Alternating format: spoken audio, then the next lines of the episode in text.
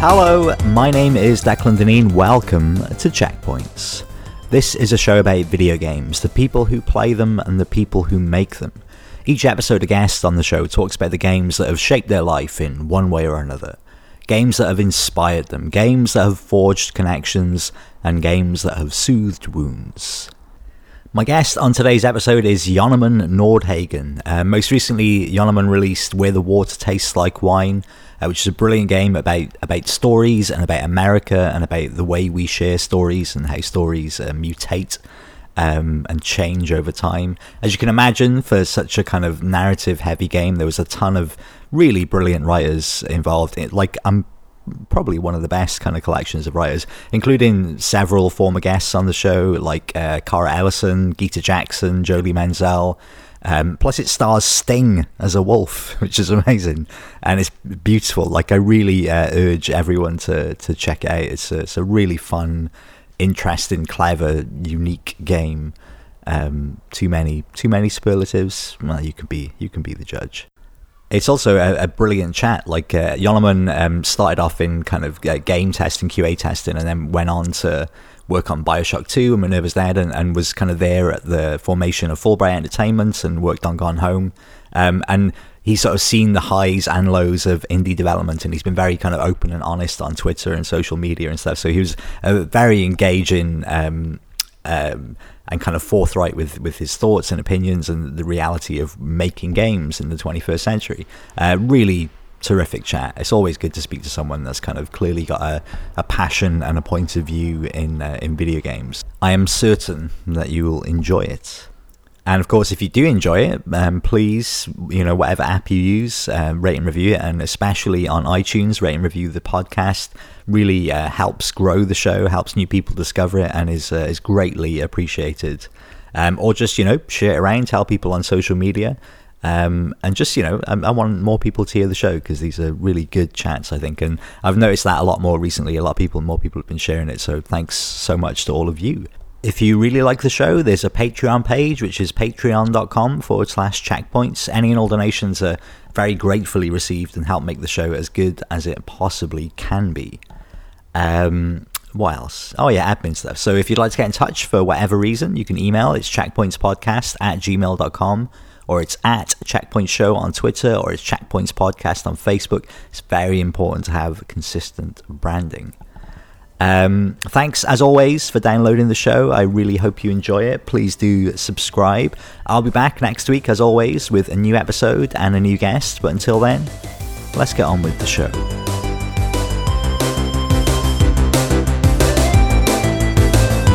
Formal introduction for the, the sake of ceremony. So, uh, Johnnemann, welcome to the show. Thank you so much for coming on. If you don't mind, would you introduce yourself? Uh, yeah, absolutely. Um, my name is Johnnemann Nordhagen, and uh, I'm most recently the uh, lead developer of Where the Water Tastes Like Wine. And how is uh, how is your Monday going so far? I mean, it's pretty early for you in San Francisco. it is, yeah. It's it's about ten o'clock here. It's going fine so far. You know, the couple of hours that I've been up have been productive, and it's uh, beautiful weather outside. So hopefully, I'll get to go out in it. But yeah. And are you just moving? You mentioned you moving. Is that just within San Francisco, or is there a, a greater adventure afoot? No, yeah, I'm actually moving to Santa Fe, New Mexico. Cool. Um, so uh, I'm packing up for that right now. Um, yeah, Santa Fe is a little small city uh, up in the mountains of the desert uh, in in the middle of the United States. Uh, it's a place that I've visited a bunch. Um, I've never lived there before, and uh, I'm moving out there, so it'll be it's it's a big adventure. I'm excited. What's uh, what's prompted that move?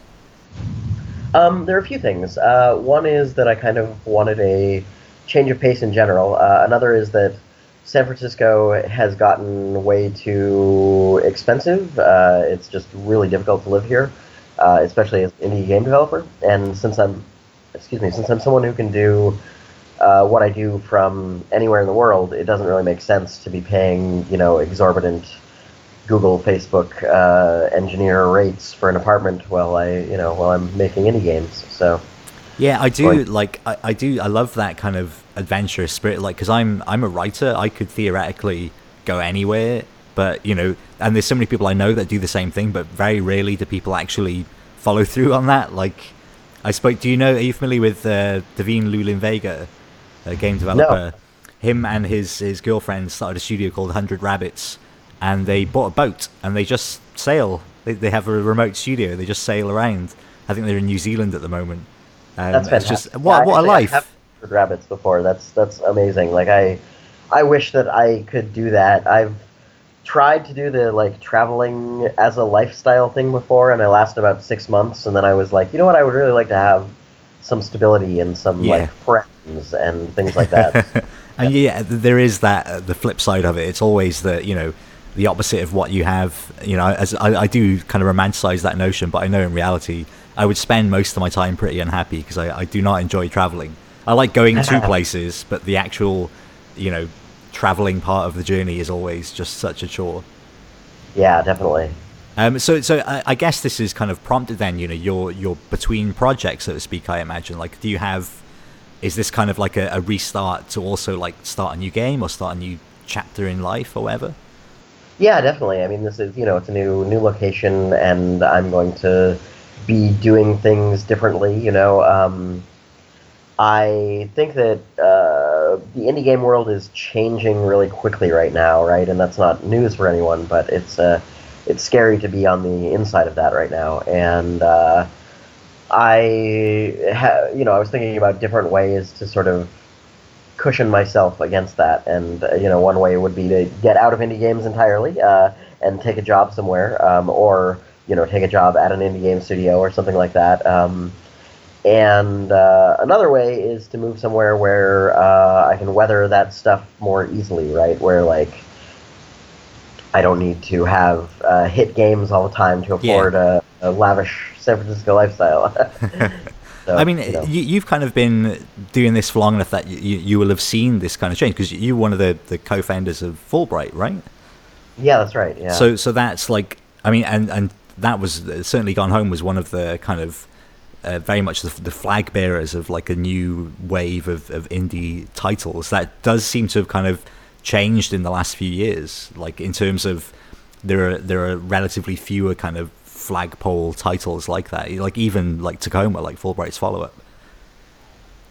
Yeah, absolutely. Um, I mean, I think that uh, there are just as many amazing games Absolutely, coming yeah. out, but there, but the attention is just split, right? I mean, there's there's so many games coming out that it's difficult to find those games, and eh, even if they do get uh, all the attention and all the rest of it, it is uh, it's tough for them to find an audience for whatever reason. You know, I mean, I think there's a lot of things that have gone into that. It's not just the number of games coming Yeah. out; it's the way that we hear about games these days. It's the way that we purchase games these days. Like, there's a lot of different stuff that feeds into that. But, but yeah, in general, it's a lot different than 2013 when we released Gone Home. You know, it's a it's much scarier market to come out into. Absolutely. I mean, I do. Part of me like this. This often comes up because of the the type of developers I generally speak to tend to be sort of smaller independent developers, and the thing that I kind of keep going back to, and this is true for myself as well, like uh, because I'm a writer, and you know that's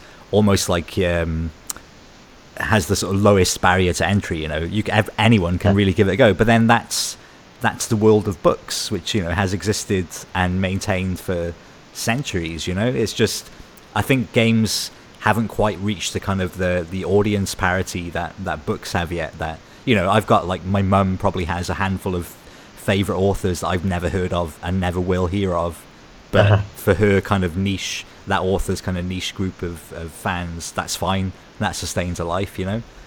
I just wonder if we've hit that kind of level of uh, engagement with games in the, the populace. I think more people maybe are making them than there is to sort of service that, if you know what I mean. Yeah, I think that's probably true. I also think, I mean, uh, with with Where the Water Tastes Like Wine, um, I was explicitly trying to make a game that would appeal to you know non-traditional game players, Yeah. and uh, one one problem with that is that there isn't really a good way to reach those people, right? Like, even if you manage to somehow connect with them, you have to say like okay, first of all, you need a PC that's capable of playing games, uh, you know, and even if your system requirements are pretty low, like, then you need to say, okay, here's what Steam is. Uh, you have to go and Yeah. go to this weird website and make an account and hook up your credit card and do all this sort of stuff. And it's just like, it's a really high barrier to entry for just people, you know, Yeah, uh, who are not game players. Like if you if you read a book once every couple years or something like that, like it's still really easy for you to go onto Amazon or go into a you know a, a bookstore and hand over money and get a book, and there's no there's nothing between you and that book, you know. Uh, whereas with games, we have a lot of arcane rituals and requirements. things that you need to even begin to get involved in the hobby, and that's uh, that's tough, you know. Is there a way like uh, this is if if this is completely inappropriate? Like, please do let me know because I am I uh, like I am a fan of games. I have nothing to do with the, the industry necessarily, but like part of me feels that isn't there a way of um, I feel really bad saying this, like making a game as freely accessible as possible. Like for instance, like just hosting it on a website or something. Because something like whether it tastes like wine or or something like 80 days, I feel could work perfectly on that if there was like a a paywalled website that you can go through the game that way. Yeah, and I mean, like those used to exist, right? Yeah, Uh, like all the flash polls and stuff. you know, yeah, all the flash ones and, and everything like that. Um, and those certainly worked. Uh, I think that the there are a couple things there. One is that it is difficult to get people to pay for those. Like all of those ones that worked on advertising revenue or uh, you know a, a small number of, of people purchasing a large number of games. You know that sort of thing. Um, and another is that they, they really lent themselves to a particular style of game. You Yeah. know, like I mean, I think that you could sit down and even have like a, a, a four to five hour like story narrative experience at, at that kind of level, or at least it would be a lot harder to do that, right? Absolutely. Especially a free game, you know, like all the requirements that come along with that. Websites are tough for that. Um, I, I still think that there are, like, I mean, actually, the Apple App Store is probably one of the most human accessible ways to get games. You know, I mean, uh, my parents could go on to Yeah. there and purchase games and play them, you know, on their iPads or whatever, on their phones. Um, you know, that's that's one of the easiest ways to do it. Uh, but obviously, that has its own problems as far as uh, getting exposure and you know Apple's weird setup and you know what they consider viable subjects to make a game about and all this other stuff, right? Like it's a there's there's no platform that's totally free of problems, unfortunately. Um, but like, does it? Has it kind of dimmed your interest and love of making new games? Are you still, like, obviously, it's hard not to have your kind of, as you said, you know, you make a choice about how do I proceed and how do I go on with this. But clearly, you've made a decision that you, you have things that you still want to do, so you'll just figure out a better way of doing them in future.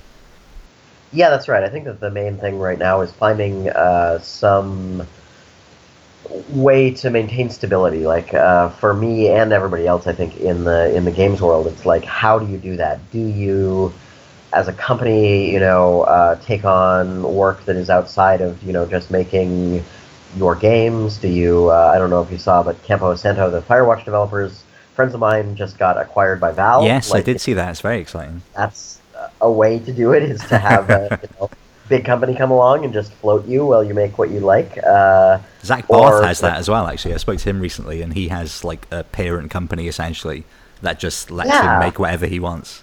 right, exactly. And there's there's actually a few little companies that have that that have like some wealthy company out there just just supporting them for whatever reason that makes sense uh, financially. Um, and I think you know that's that's totally valid, but the the tricky part is that you can't really depend on make just making good games to you know provide that stability anymore. So you Yeah. need some kind of extra thing to to give you that stability, and maybe it's like a day job. You know, there are people like. Uh, uh, Robert Yang, right, who makes all these really fascinating, uh, boundary pushing games. Absolutely. And he's able to do that because he's not depending on them to sell. He has, you know, he's a, a professor uh, and has an academic uh, gig going on that, that supports him in his day to day. And his games can then be a little bit more risky potentially. Yeah. You know, And we, we Yeah. talked about that exact thing on the show, like that. That's part of why he's able. That's why he does what he does because he can, like, he is in a unique position where he's able to just make things that are boundary pushing and interesting for the sake of it, and not having to rely on you know the cash side of it. Right, and I think that's wonderful. Like I think you know we each kind of need to find our ways of doing that uh, because it looks like selling games is not a uh, risk-free strategy anymore. Oh, man. Well, let's uh, let's not dwell on that too much. Let's uh, let's think of good times and inspirations. So, uh, Yonaman, if you can remember, what was your very first experience of a video game? Yeah, so uh, I was I've I've been trying to think of this. I don't know the actual game of it, uh, name of it, but in elementary school, um, I I went to, to elementary school in the '80s uh, to give you an idea of the time frame here. But like all the classrooms had. Uh, you know the old Apple IIe's in them, Yeah. uh, which were amazing platforms for all sorts of stuff. Uh, and they also had games on them, which was, of course, our favorite part.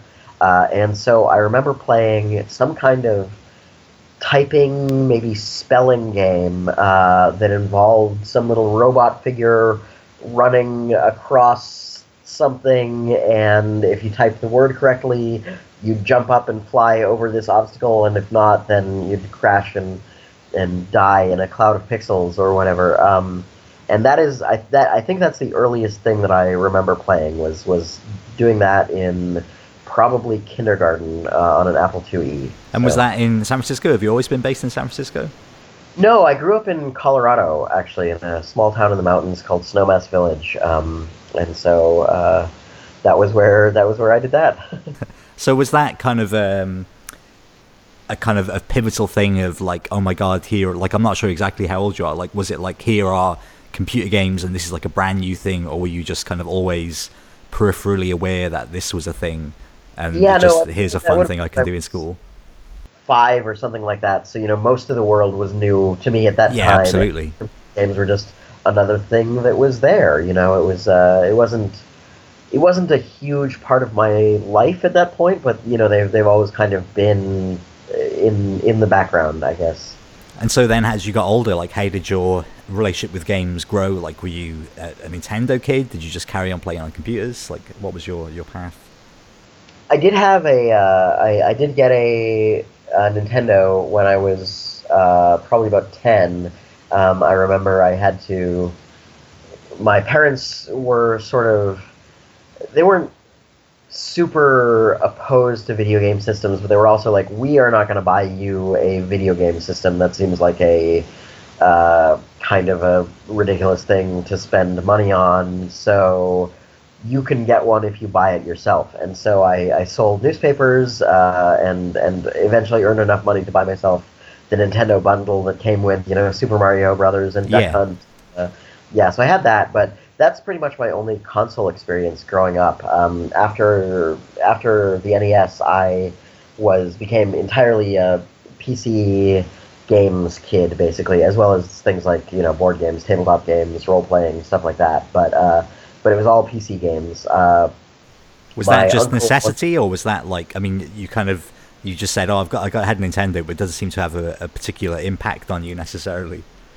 Yeah, I mean, I, I definitely remember those games fondly, but you know, it was because I had to buy all the games for it myself. I didn't have a whole lot of them. You know, it was very expensive for a for a ten year old kid back then to buy these, these Absolutely. video games. Uh, and so what what ended up happening was uh, my family got like a Mac Plus, uh, which was one of the early Macintoshes, and we started getting shareware games for that. You know, and I kind of discovered that I loved the complexity of games that you could play on the computer. Uh, you know, you would have these strategy games. You would have things like Sim City. Um, uh, I had one called Warlords that was about uh, I don't know. It was it was medieval fantasy uh, army, like an RTS sort of thing, except it was uh, not, of course, real time, uh, like a strategy game, basically. Yeah. And um, things like that that I were were nothing like what I associated with console games, which were very you know action heavy,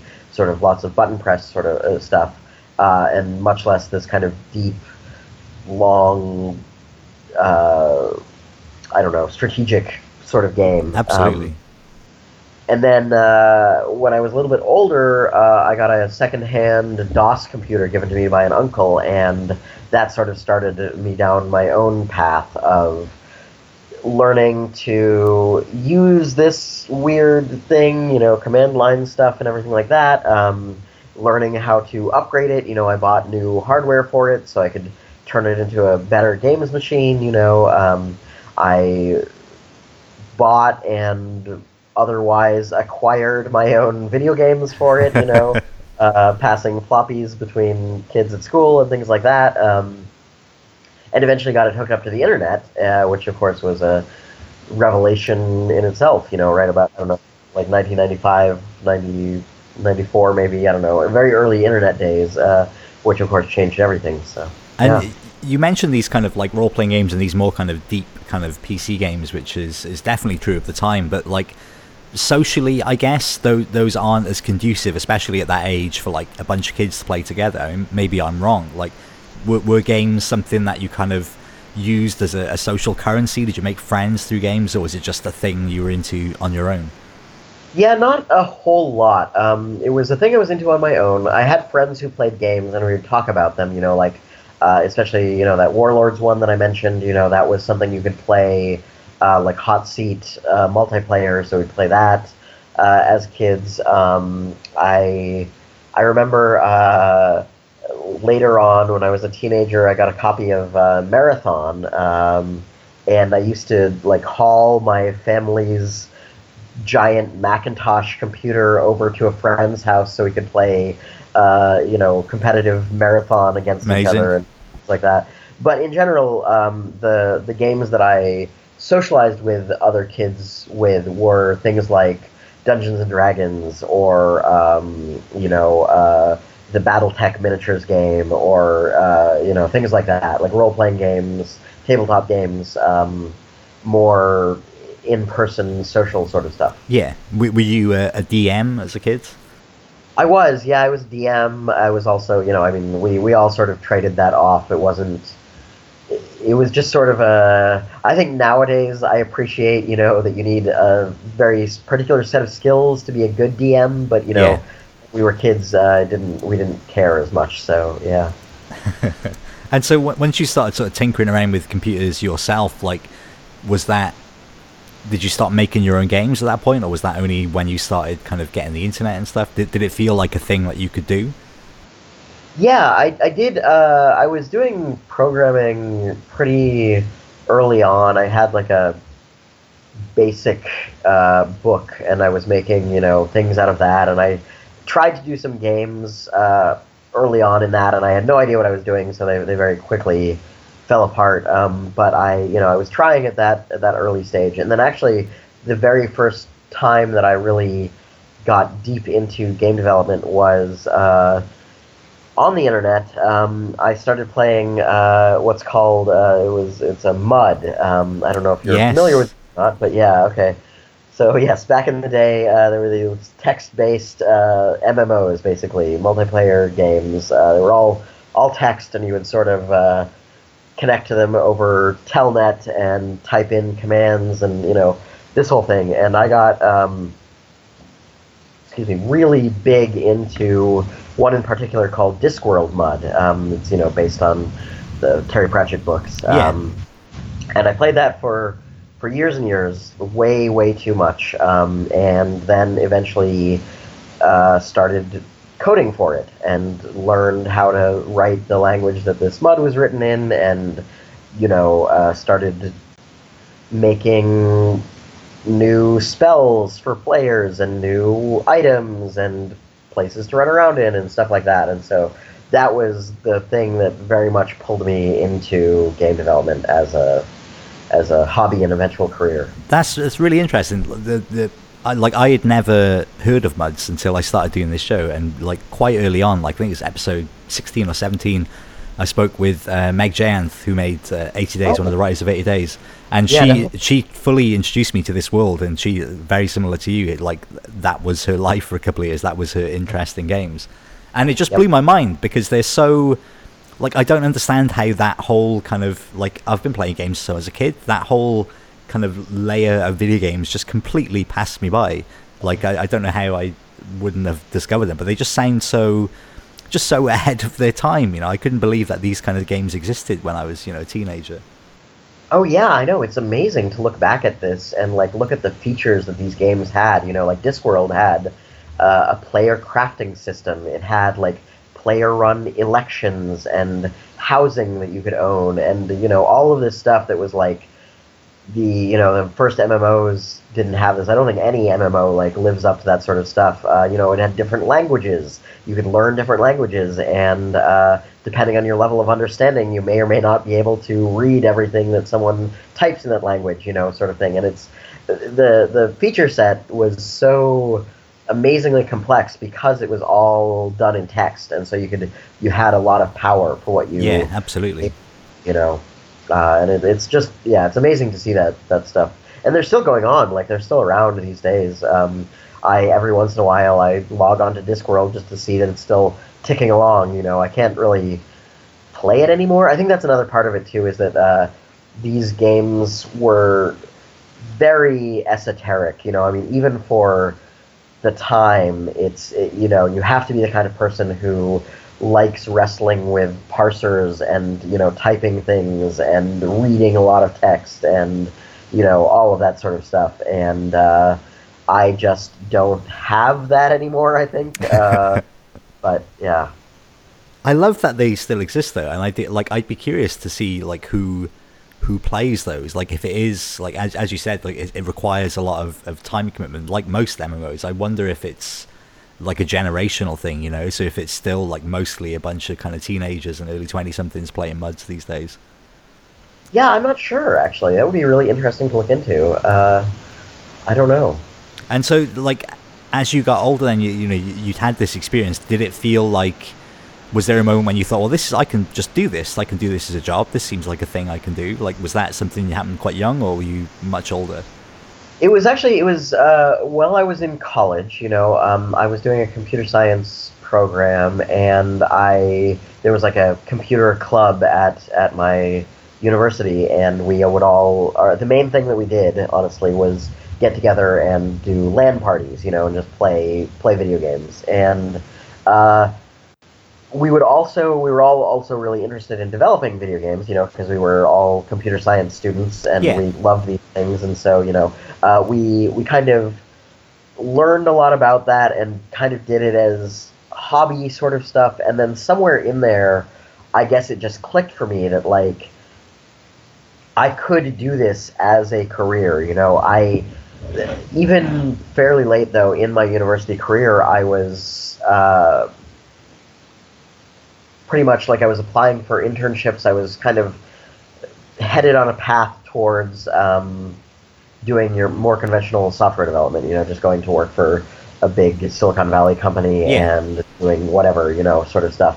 Um, and I think that part of what happened was that uh, this is I was graduating uh, shortly after the first dot com bubble burst. Uh, Okay. And so all those jobs kind of got wiped out uh, right before I came out into the job market. And so at that point, I kind of was thinking, well, it's going to be really difficult to get any kind of job. I might as well try and get, you know, a job in games, which I, I believe I'll enjoy.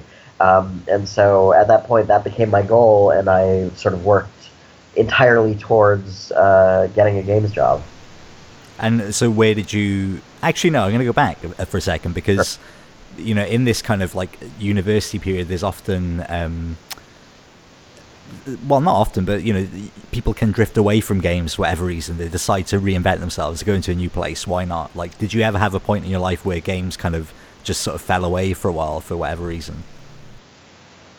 Uh, not entirely ever. Um, my social circle, especially in university, was very focused around games. Actually, I guess you know the time that that would have most happened would be the last few years of high school. Um, a lot of the people that I had been playing games with, you know, the the Dungeons and Dragons and you know the the computer games and things like that, um, sort of moved away from that themselves, and that left me without a group of people, you know, to do that sort of thing with. Um, I also had a lot of other stuff going on, as one does, you know, in that stage of life.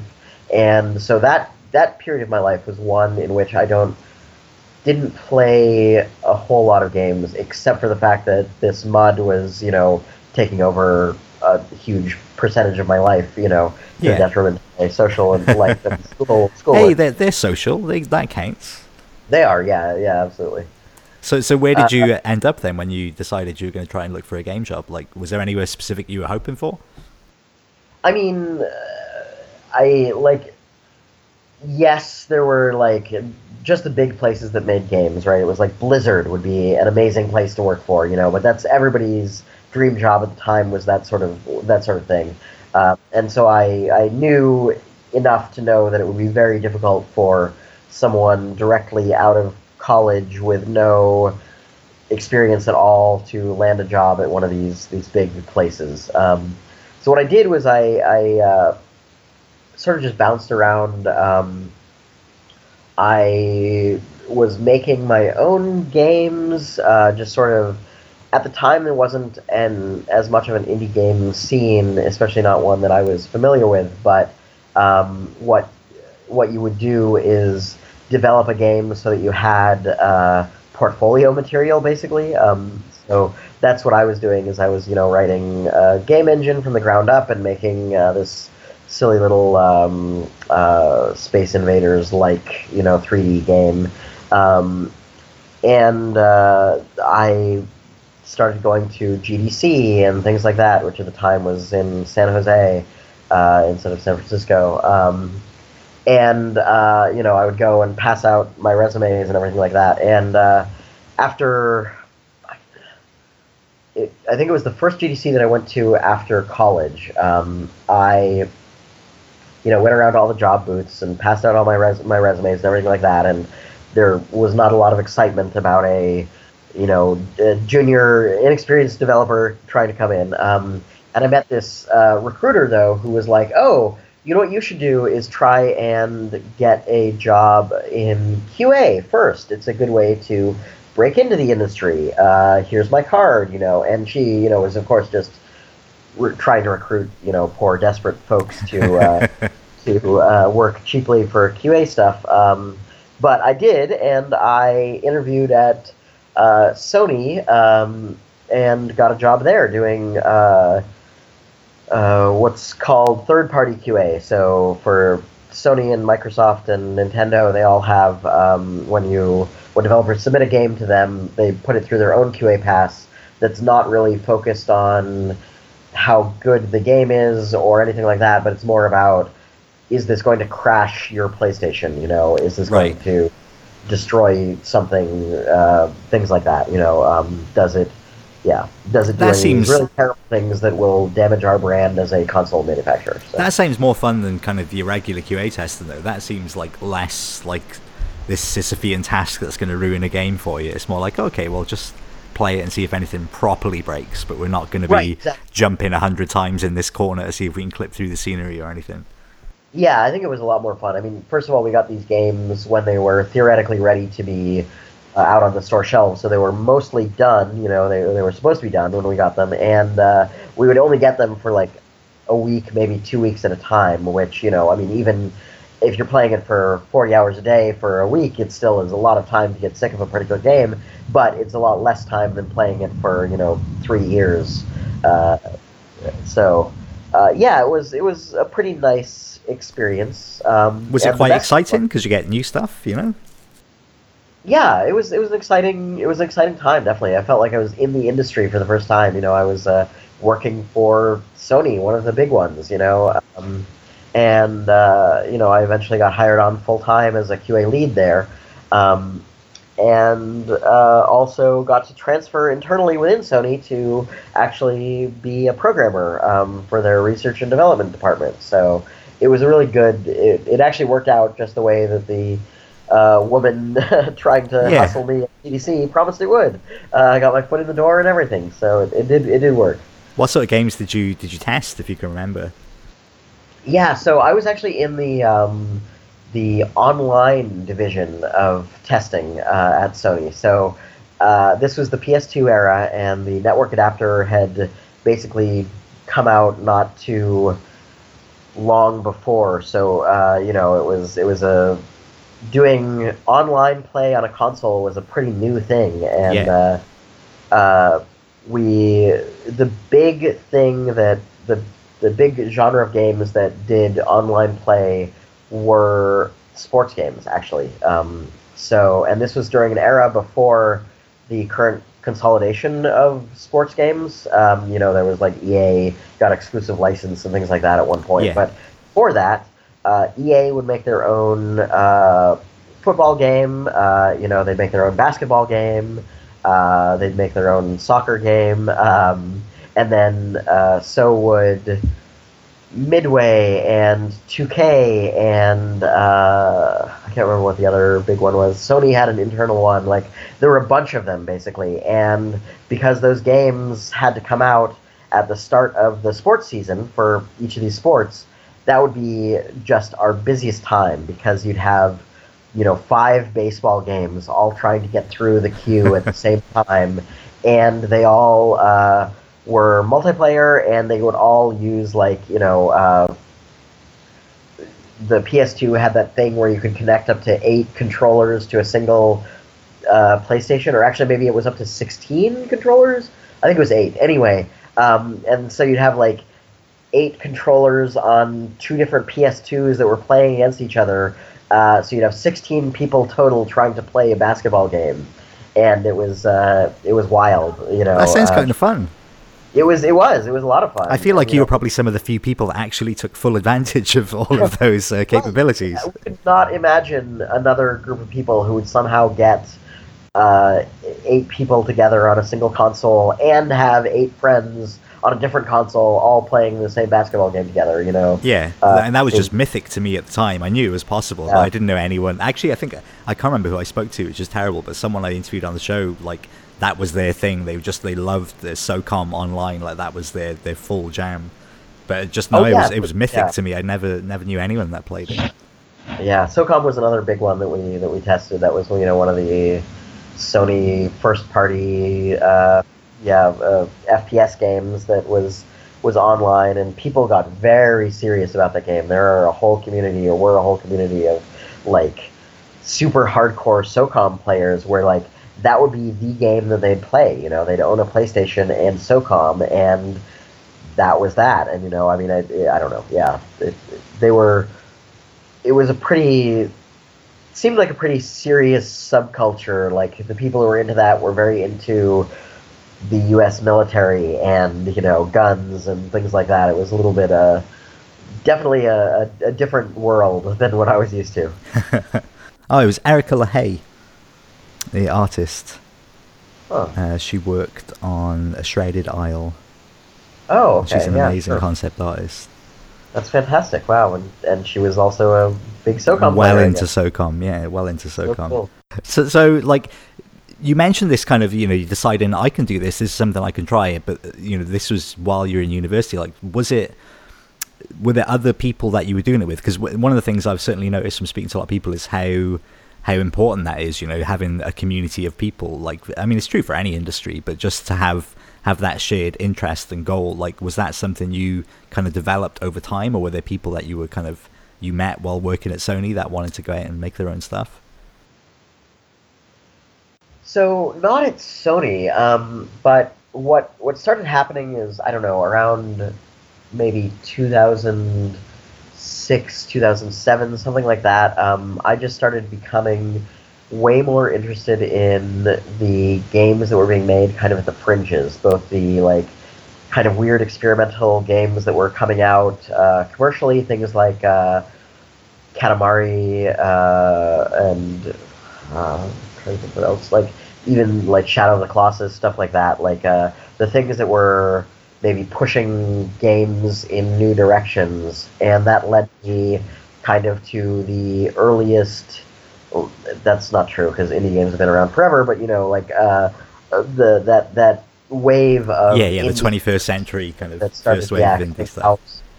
at that point. You know, um, uh, things like especially uh, Tale of Tales, you know, and uh, um, uh, sorry, I'm blanking on, on other things, but you know, there were a bunch of stuff coming out at that time that were just taking totally new directions in gameplay, in thinking about like what games could be, like in art styles. You know, it was it was a really fascinating world, and after a while, like those are the kind of games that I really enjoyed playing, and they were the games that interested me most to think about, like what can games mean? What can games be? Like we already know how to make first-person shooters Yeah. and uh, you know third-person action games and things like that. But what else is there? You know, and, and how can I play around figuring that out? You know, that's what I'd like to do is, is figure out what else games can be. Absolutely. I mean, and do you do you think that that was something that was just kind of awakened by that wave of games, or was that something that had been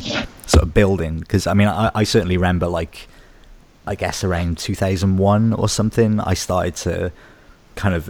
And that's probably part of my age as well. I was like 21, and so I knew everything in the world.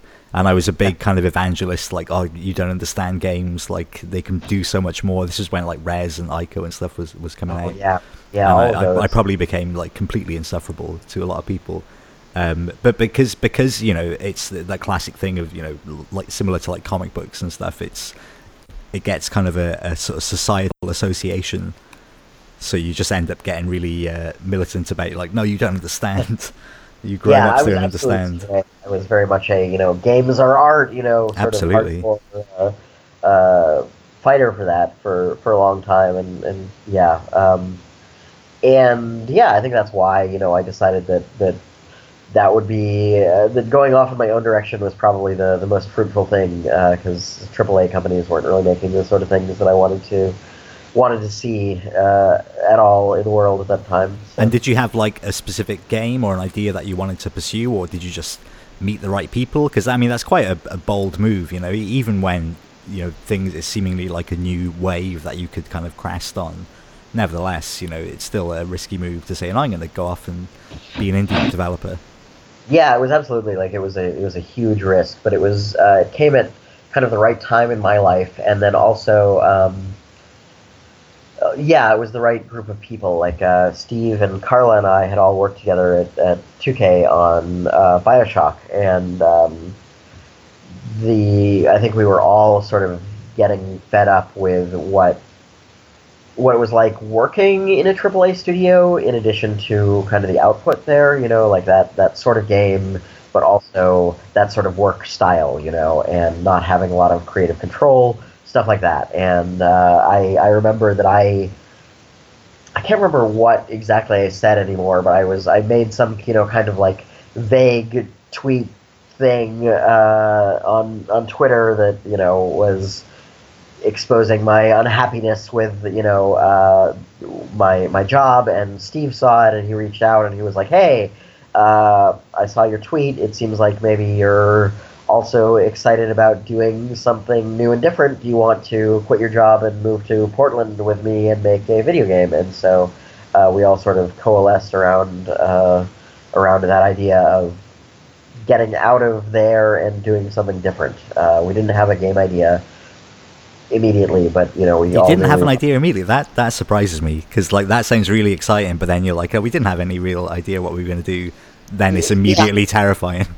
We we knew some of what we wanted to do, right? Like we knew that we were going to make something that was that played to our strengths, some sort of first person, uh, you know, something uh, in the direction of Bioshock. But you know, we didn't know exactly what that would be like. You know, there was uh, Yeah. one early pitch for it was like a this abandoned mansion where your uncle and inventors robots were running around and you had to like do solve puzzles using these robots in some way to i don't know anyway uh, that sounds good. but it boiled down to eventually we decided we were making gone home and uh, and that yeah that happened And did you like? Did you feel at the time that this is a thing that's going to be really popular and kind of you know change a lot of people's expectations? I mean, I I I'd be hard pressed to think that you did, but you know, maybe you did. I don't know. No, I mean it was terrifying because we were making something totally new that a lot of people who picked it up and played it were like, "Are you sure this is a video game? You know, like this. I'm not. This is this is different. You know." And people liked it generally, but they were always like, "Well, I like it, but I'm not sure." Other people are going to like it, you know, sort of thing. Um, it was just, it was, it was a step, maybe a little bit too far for for most people. Um, so they was that was nerve wracking. Um, however, there was definitely a point when we started showing it to the press, and they were just really interested. They were like, "Wow, this is super new. This is something that we have never seen before. We are really excited to see what this is, what the story ends up being, what the game ends up being. Like, what the heck? What the heck is this thing?" And so I think that we we began to see a lot of attention building for the game really early on. So that that all, that helped maybe a little bit mitigate the idea of oh my god, what are we doing? Uh, you know, making something totally experimental, betting our life savings on uh, on this weird weird idea. Um, and so. like, but then obviously, you know, your your experiment was validated because it went on to be a, a massive success. Like, I'm curious, like with the you know, you talk about people saying like, "Is this a game?" Like, this is something that's true for a lot of kind of particularly narrative-driven games. So it's certainly true for Gone Home and and Where the Water Tastes Like Wine. Like, do you, what do you think about that? Like, do you do you think it's just a question of there's like insufficient vocabulary to discuss like what they are yet? You know, do you feel like okay, no, this is a game and this is why, or is it just like well, it doesn't matter really? but just it just fits into game because it's interactive. Right. I think that it just really that that question, especially that time, came down to a kind of failure of imagination of people. I guess that like there was a time. Uh, I don't know. Uh, in the 80s and 90s and everything like that, when games, the possibility of space of games was so huge, you know, and there are people were just like no one stopped to think like, oh, is this a game? People would just make their weird ideas about you know what games could yeah. be, and in that process, sort of discovered what what worked and what didn't work for for games.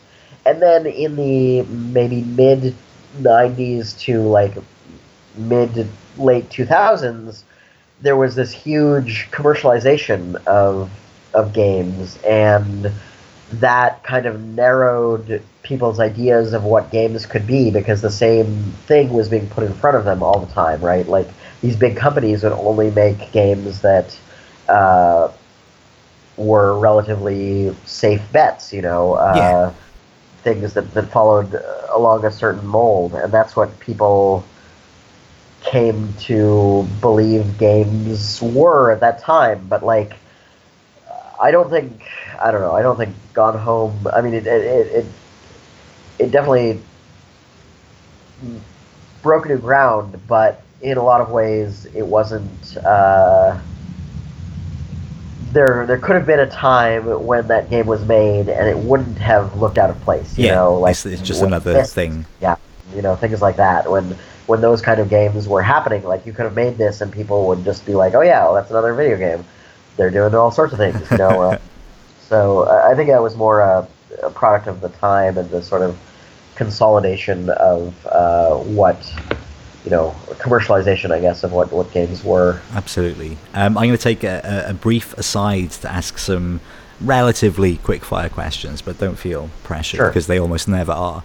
Um, Johnnemann, if you had to play a game uh, against death for your own mortal soul, what game are you best at? Oh wow, gosh you really raised the stakes on this one. Yeah, um, really, really quickly. Uh, so I, uh, I used to be really good at Quake Three, weirdly, and I don't think that those skills have still carried over. But um, that that might be something along those lines. Is is probably what I'd choose. Uh, I was surprisingly good at Twitch-based like headshot, you know, reaction reaction games. So uh, there you go. Let, us assume that you can play at the peak of your powers uh, in right, your life. Yeah, yeah. So okay, Quake Three, yeah. that's good.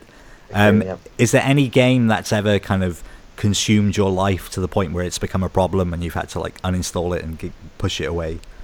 Yeah, so I mean, we talked a little bit about Discworld before, but I uh, there was a, uh, after like two years, like the final two years of my high school, when I was playing Discworld Mud uh, through those years, at one point I looked back. You know, it keeps track of the number of hours you're online, right? Okay. Um, you can look at that, and I looked back and discovered that like fully a third of my life for over those two years had been spent logged into Discworld Mud, and like you know, I wasn't that I was necessarily actively playing it all of those times. Uh, but it definitely ate a lot of my time. Like I would, I would wake up on a weekend day and just start playing and play all the way through until like three, four in the morning, you know, and uh, then do the same thing the next day, you know, sort of thing. So it was, uh, it was definitely a problem.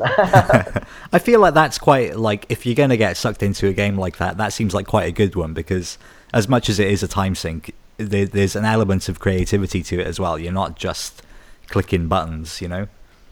Yeah, absolutely. And I mean, it was a huge like social thing for me, Absolutely, and it was yeah. mostly I was hanging out with friends. You know, it was uh, it it was a thing. But I'm sure that I would have done better in school uh, had I had I not spent that amount of time. Um, are you a particularly competitive gamer? Have you ever been locked in a particularly fierce rivalry with anyone?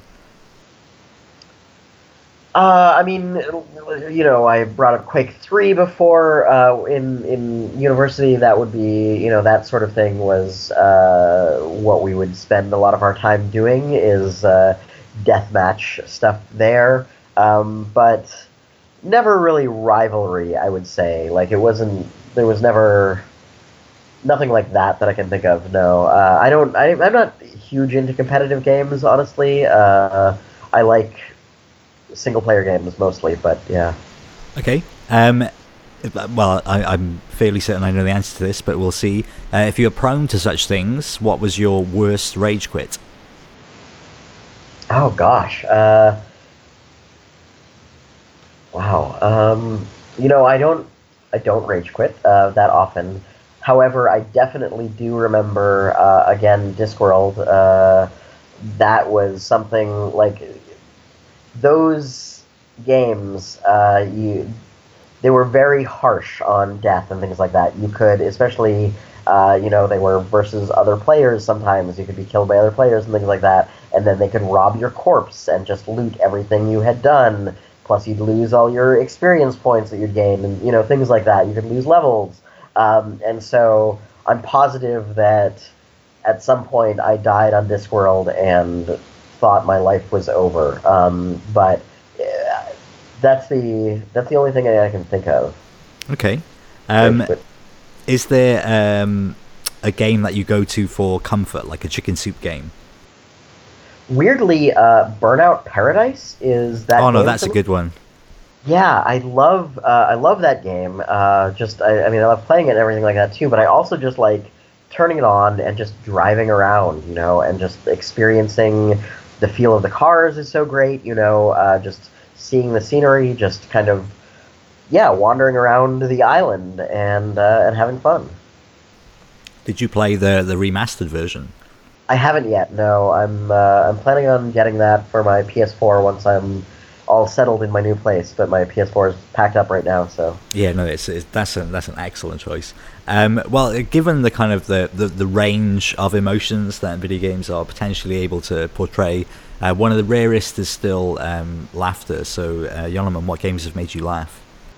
Uh, let's see. Uh, definitely uh, Katamari Damacy, uh, 100%. Um, uh, West of Loathing is one that's recent that uh, I love, uh, that is hilarious. Um, uh, Jazzpunk, I don't know if you've played Jazzpunk or not, but it's another I haven't. really I, I remember hearing about it though. uh, then uh, Stanley Parable, also definitely. Um, ah, Oh, so you're just ones- you're just reeling these off. This is usually a, a stumper, but these are all excellent suggestions. I'm sure there are others in there, uh, but those are the ones that I can think of. Katamari is one of my favorite examples because, like, it's so it, it can only exist in a game. You know, it's one of those things. Like a lot of a lot of funny games tend to be written very well, Right. which is which is fine. That's fair. But Katamari, there's something about Katamari that's just such a like a pure slapstick to it that's just amazing. Yes, absolutely. It's fantastic. Um, cool.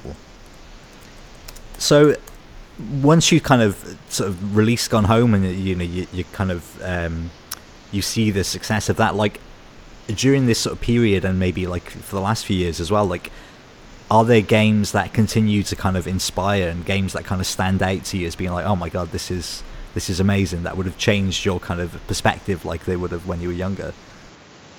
Yeah, I mean, one that, that has done that absolutely for me was uh, Kentucky Route Zero. Um, that is a game that I think is, uh, I don't know, I would I would go out on a limb and say it's probably the best game ever made. um, but it definitely uh, blows my mind as far as just the quality of that game and what it says and what it does and uh, everything that they've done around it. You know, their interludes, yeah. all that sort of stuff. Like it just. Uh, amazing stuff. Um, I'm still. I've, this has come up a, a bunch of times on the show, and I've yet to play it because I don't have a good enough computer.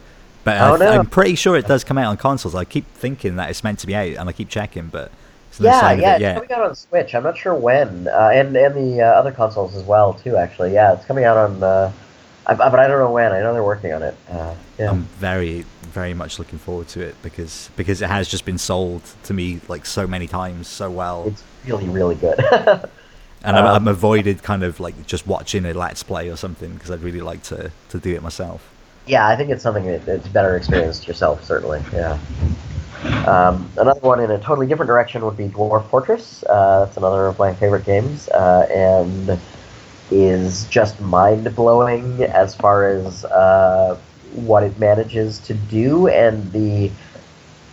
As a programmer and as you know, sort of a, a person who knows game technology, the direction that it pushes that is also really fascinating. Like mostly when we talk and think about technology in games, uh, you know, we're, we're talking about graphics because that was yeah. where the big companies, you know, have chosen to push all of their effort, and we have you know specialized hardware for that in our computers and everything like that. And Dwarf Fortress entirely issues graphics uh, in favor of really deep simulation and AI work, so that it looks like just a collection of weird random letters on your screen, but is driving your PC to its knees because it's you know simulating the inner life of 57 different dwarves with their own unique bodies and personalities and minds and you know all of this stuff. It's it's just a phenomenal game and is wild for everything that it does. Like it's uh,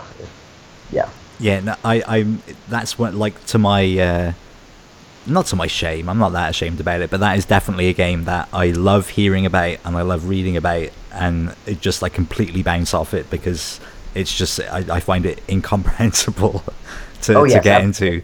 I mean, I've played it for many, many, many hours, and it's still been a couple years since I played it. If I were to pick it up again, I would have no idea what was going on. I would have to use a tutorial to get me through, uh, you know, the first round of feeding my dwarves or whatever. It's like it's very yeah. It's unfortunately a very obtuse game. But it's a great sort of uh, story generator. You know, this it makes for for great reading, which yes, is which is definitely 100%. something. So, so, so, what prompted you then to kind of go off and, and, and make Dim Bulb yourself? Because that again, that's another seemingly quite big, risky move. Like, was there any particular reason? Yeah, so I mean, um, having been a programmer for my entire games making career, um, you in that position, you know, you have you have certain things that are nice in that you're generally the highest paid group of people at uh, the company, you know, and and so on and so forth. You're kind of uh, the yeah uh, the linchpin of a lot of organizations. Yeah. Uh, but unfortunately, you don't get a lot of creative input into games. You get you get a little bit here and there. Um, in on Bioshock Two, I got to write some of the descriptions for the uh, tonics that I was implementing. You know, things like that. Uh, on Gone Home, I got to uh, come up with some features and you know have a little bit of input on the story and other things like that. Right, but but at the end of the day. Your job is different, and it's not a as much about the creative expression. Yeah. And, you know, we were talking about how uh, I had been seeing all these games pushing boundaries in various ways and wanting to contribute to that. And, I mean, you know, obviously I, I absolutely did with Gone Home, but, you know, uh, that was not my baby, right? That was not my idea, my you know, Yeah. uh, the thing that I thought I could do. So after Gone Home, um, I felt like that was going to be my absolute best chance in the world to make my own thing, right? Like, a financially, you know, Gone Home had done well, and so I had enough money to keep myself alive while I made uh, my own game, um, and then attention wise and everything like that, um, I knew that you know because I had just come off of this successful game, uh, press and players would pay attention to whatever the next thing I did was, um, and so I decided like, hey, if I'm ever going to do this, if I get one chance to make a game, this is my best chance, and I'm going to. I'm going to do that, and so I uh, decided to, to make my own thing and try and come up with the game that only I could create, you know. And, Yeah. Uh, what this thing was. And uh, again, though, like, did you have the idea for the game before you decided to do that, or do you like, no, I'm going to go off and I'm going to, I'm going to make something and figure it out? Yeah, it was no, I did not have the game at the time. I was uh, so this, well. is, this is insane. Yeah, it's it's sort of weird. Like I was uh, I was traveling around uh, the world a bunch actually after Gone Home shipped. I took about six months and I was just kind of wandering, uh, backpacking, you know, all over the place. Um, and so I was like, I don't know. I wasn't sure at that point what I was going to do next. You know, whether I was going to uh, keep doing stuff with Fullbright or whether I was going to do my own thing or whether I was going to go back to the world of AAA or whatever. And that trip was sort of an excuse to find that out. Yeah. Um, but I think that I decided that I wanted to do my own thing and began thinking about, but what would that be? Kind of in the same moment, I guess, if that makes sense. You know, Yeah, like absolutely. Like, when it hit. So yeah. I mean, it does like it ties in. I mean, I'm I'm always searching for these neat uh, comparisons, and it's almost definitely too neat. But it does sort of tie in with the kind of your your love of muds. You know, it's it's that kind of the the mixture of kind of programming and creativity all at the same time. You know, and developing stories essentially, uh, which is what you went on to to create. I mean, that seems to be at the heart of um, where the water tastes like wine. This kind of stories as a as a currency as a tool. You know. Yeah, absolutely, one hundred percent, definitely.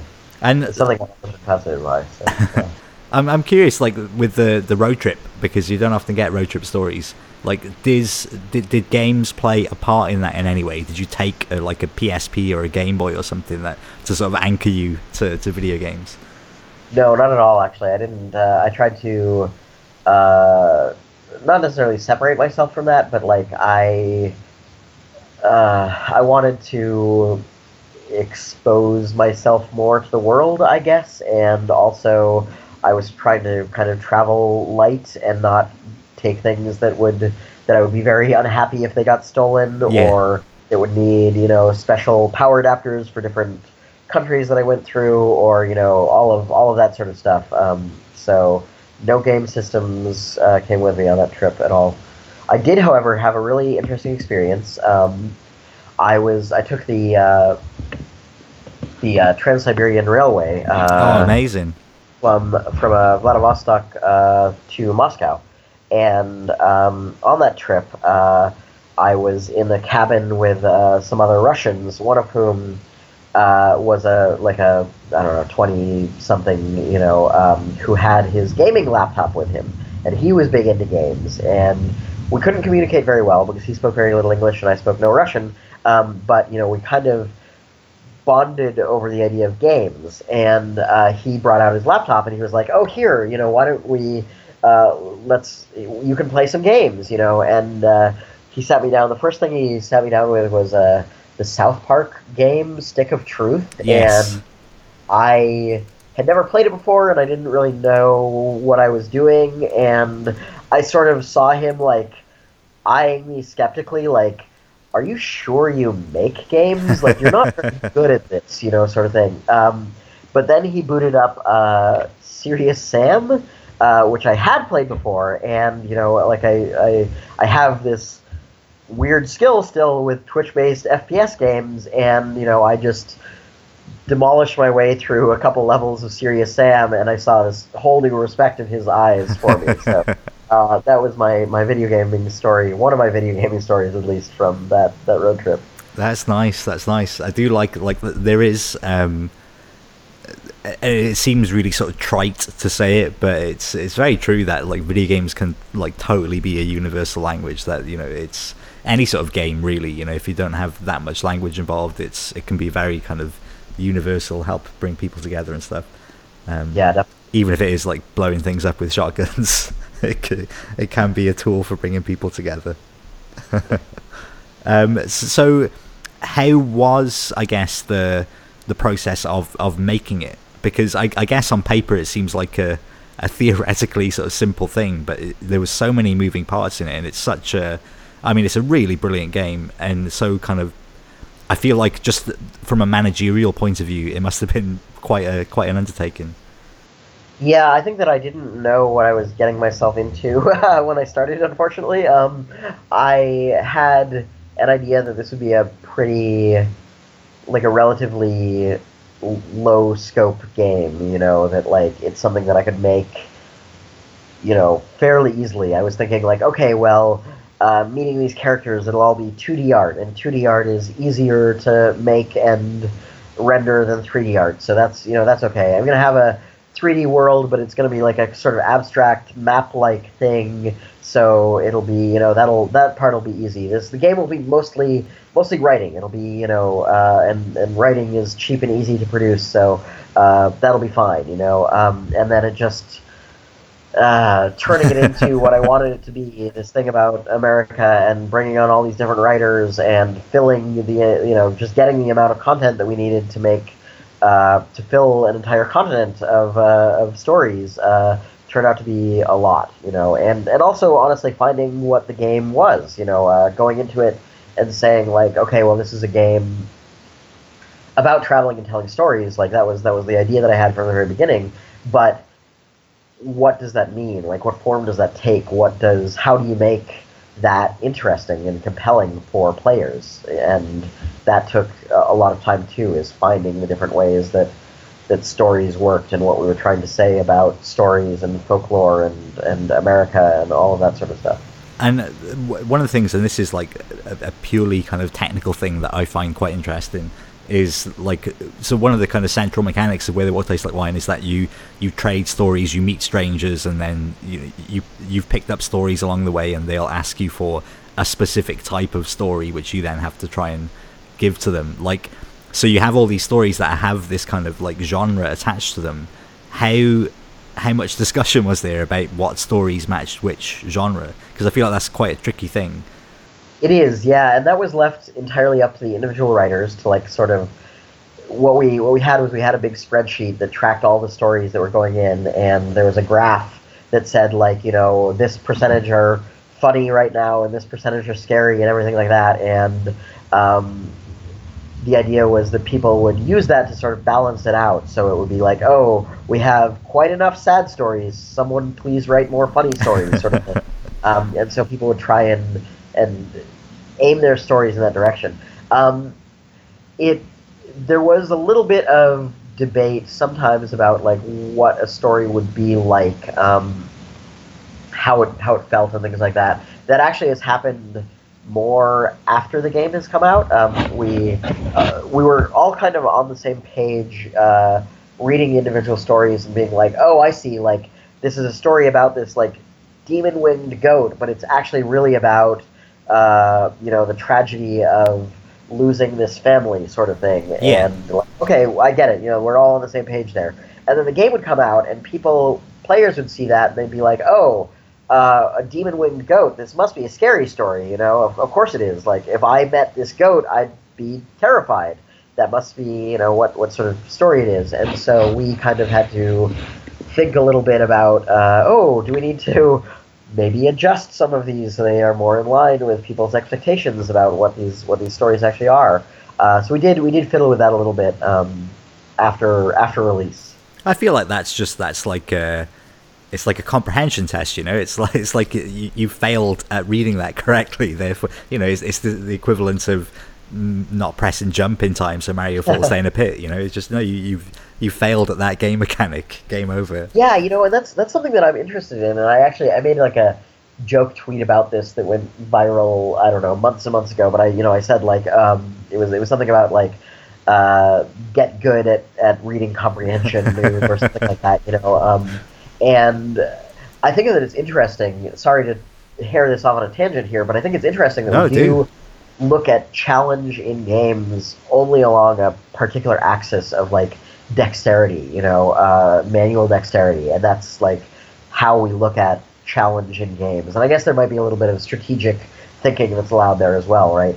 But if we look at challenge in other works of art, if we talk about a challenging film or a challenging book or something like that, we are not talking about like how difficult it is to read to the end of it or to, you know, successfully watch this movie to the end or anything like that. We're talking about like how hard is this to engage with on an intellectual and emotional level, right? Like how how much do you need to read into this and think about what the person on the other end is trying to say in order to get the most out of it? And like I think that honestly that's the the axis that I'm interested in making games challenging on is that I want them to be challenging like in the way that a book is challenging, in the way that a movie is challenging, in the way that like a, a piece of art in a museum is challenging, you know, and uh, and I think that, that that conversation still isn't happening at all. Like no one has, has done that, but I would I would love to see people talk more about the the literary challenge of where the water tastes like wine. Uh,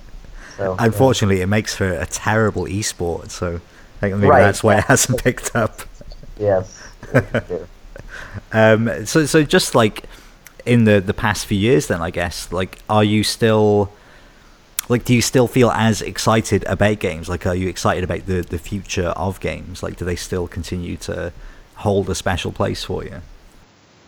Yes, absolutely. I mean, I think as an art form, um, I think there's a still a lot more that can be explored there, and there's still a lot that I am interested in exploring. Um, as a the flip side of that is that there's the commercial reality of making games, which you know as we've talked about. I, as a creator, am terrified about that, and then as someone who likes to see new exciting games come out, I'm also scared that the market is going to go through a kind of contraction that makes it a lot harder to make those kind of games, and that we're going to see people experiment less, and that we're going to see players accept that sort of thing less, and and so on and so forth. That there may not be the room to explore there because we don't have enough support for people making experimental stuff and trying to live at the same time. You know. Yeah, this is definitely a, a common theme. I I, I spoke to uh, Ian Bogost a, a few days ago um, Oh, about yeah. this very thing, and and that was his kind of concern as well. Was that you know it's it's not just that there's not really interest in amazing games coming out. There there are so many, but they're just to make them to a specific level and to have that same level of like polish and success that requires money. Like they're just the the the incentive isn't quite there yet. I don't think. Yeah. Um, exactly. But I, I, I do, I do like as I mentioned at the start of the show, I do feel like that could just be a, a generational thing. You know, like give it another ten years, and there'll be a much, much more kind of video game literate, uh, kind of job working theoretically uh, society. You know. Yeah, I hope that that's true. And I, I, the thing that I worry about, I guess, is a little bit that that contraction that I talked about earlier, right? Where like what games could be became defined as you know within very rigid parameters, sometime between the mid '90s and the mid 2000s. You know, and Yeah. I guess I worry that if we go into a, another period of you know commercial I don't know where it's, where it's difficult to make these things commercially that maybe people will flee the more interesting stuff, and that will mean that people are literate in games, but that they have a very narrow idea of what kind of stories games can tell and what kind of experiences Absolutely. Yeah. games can be. And I don't, I'm not like a total pessimist. I don't, I think that like there's enough different people out there making games. There's enough different game experiences that are happening that we're we're going to continue to see that flourishing. But I Yeah. just, you know, it would be it would just be a lot easier to believe in that if I felt like people could make those games and survive more easily. yeah.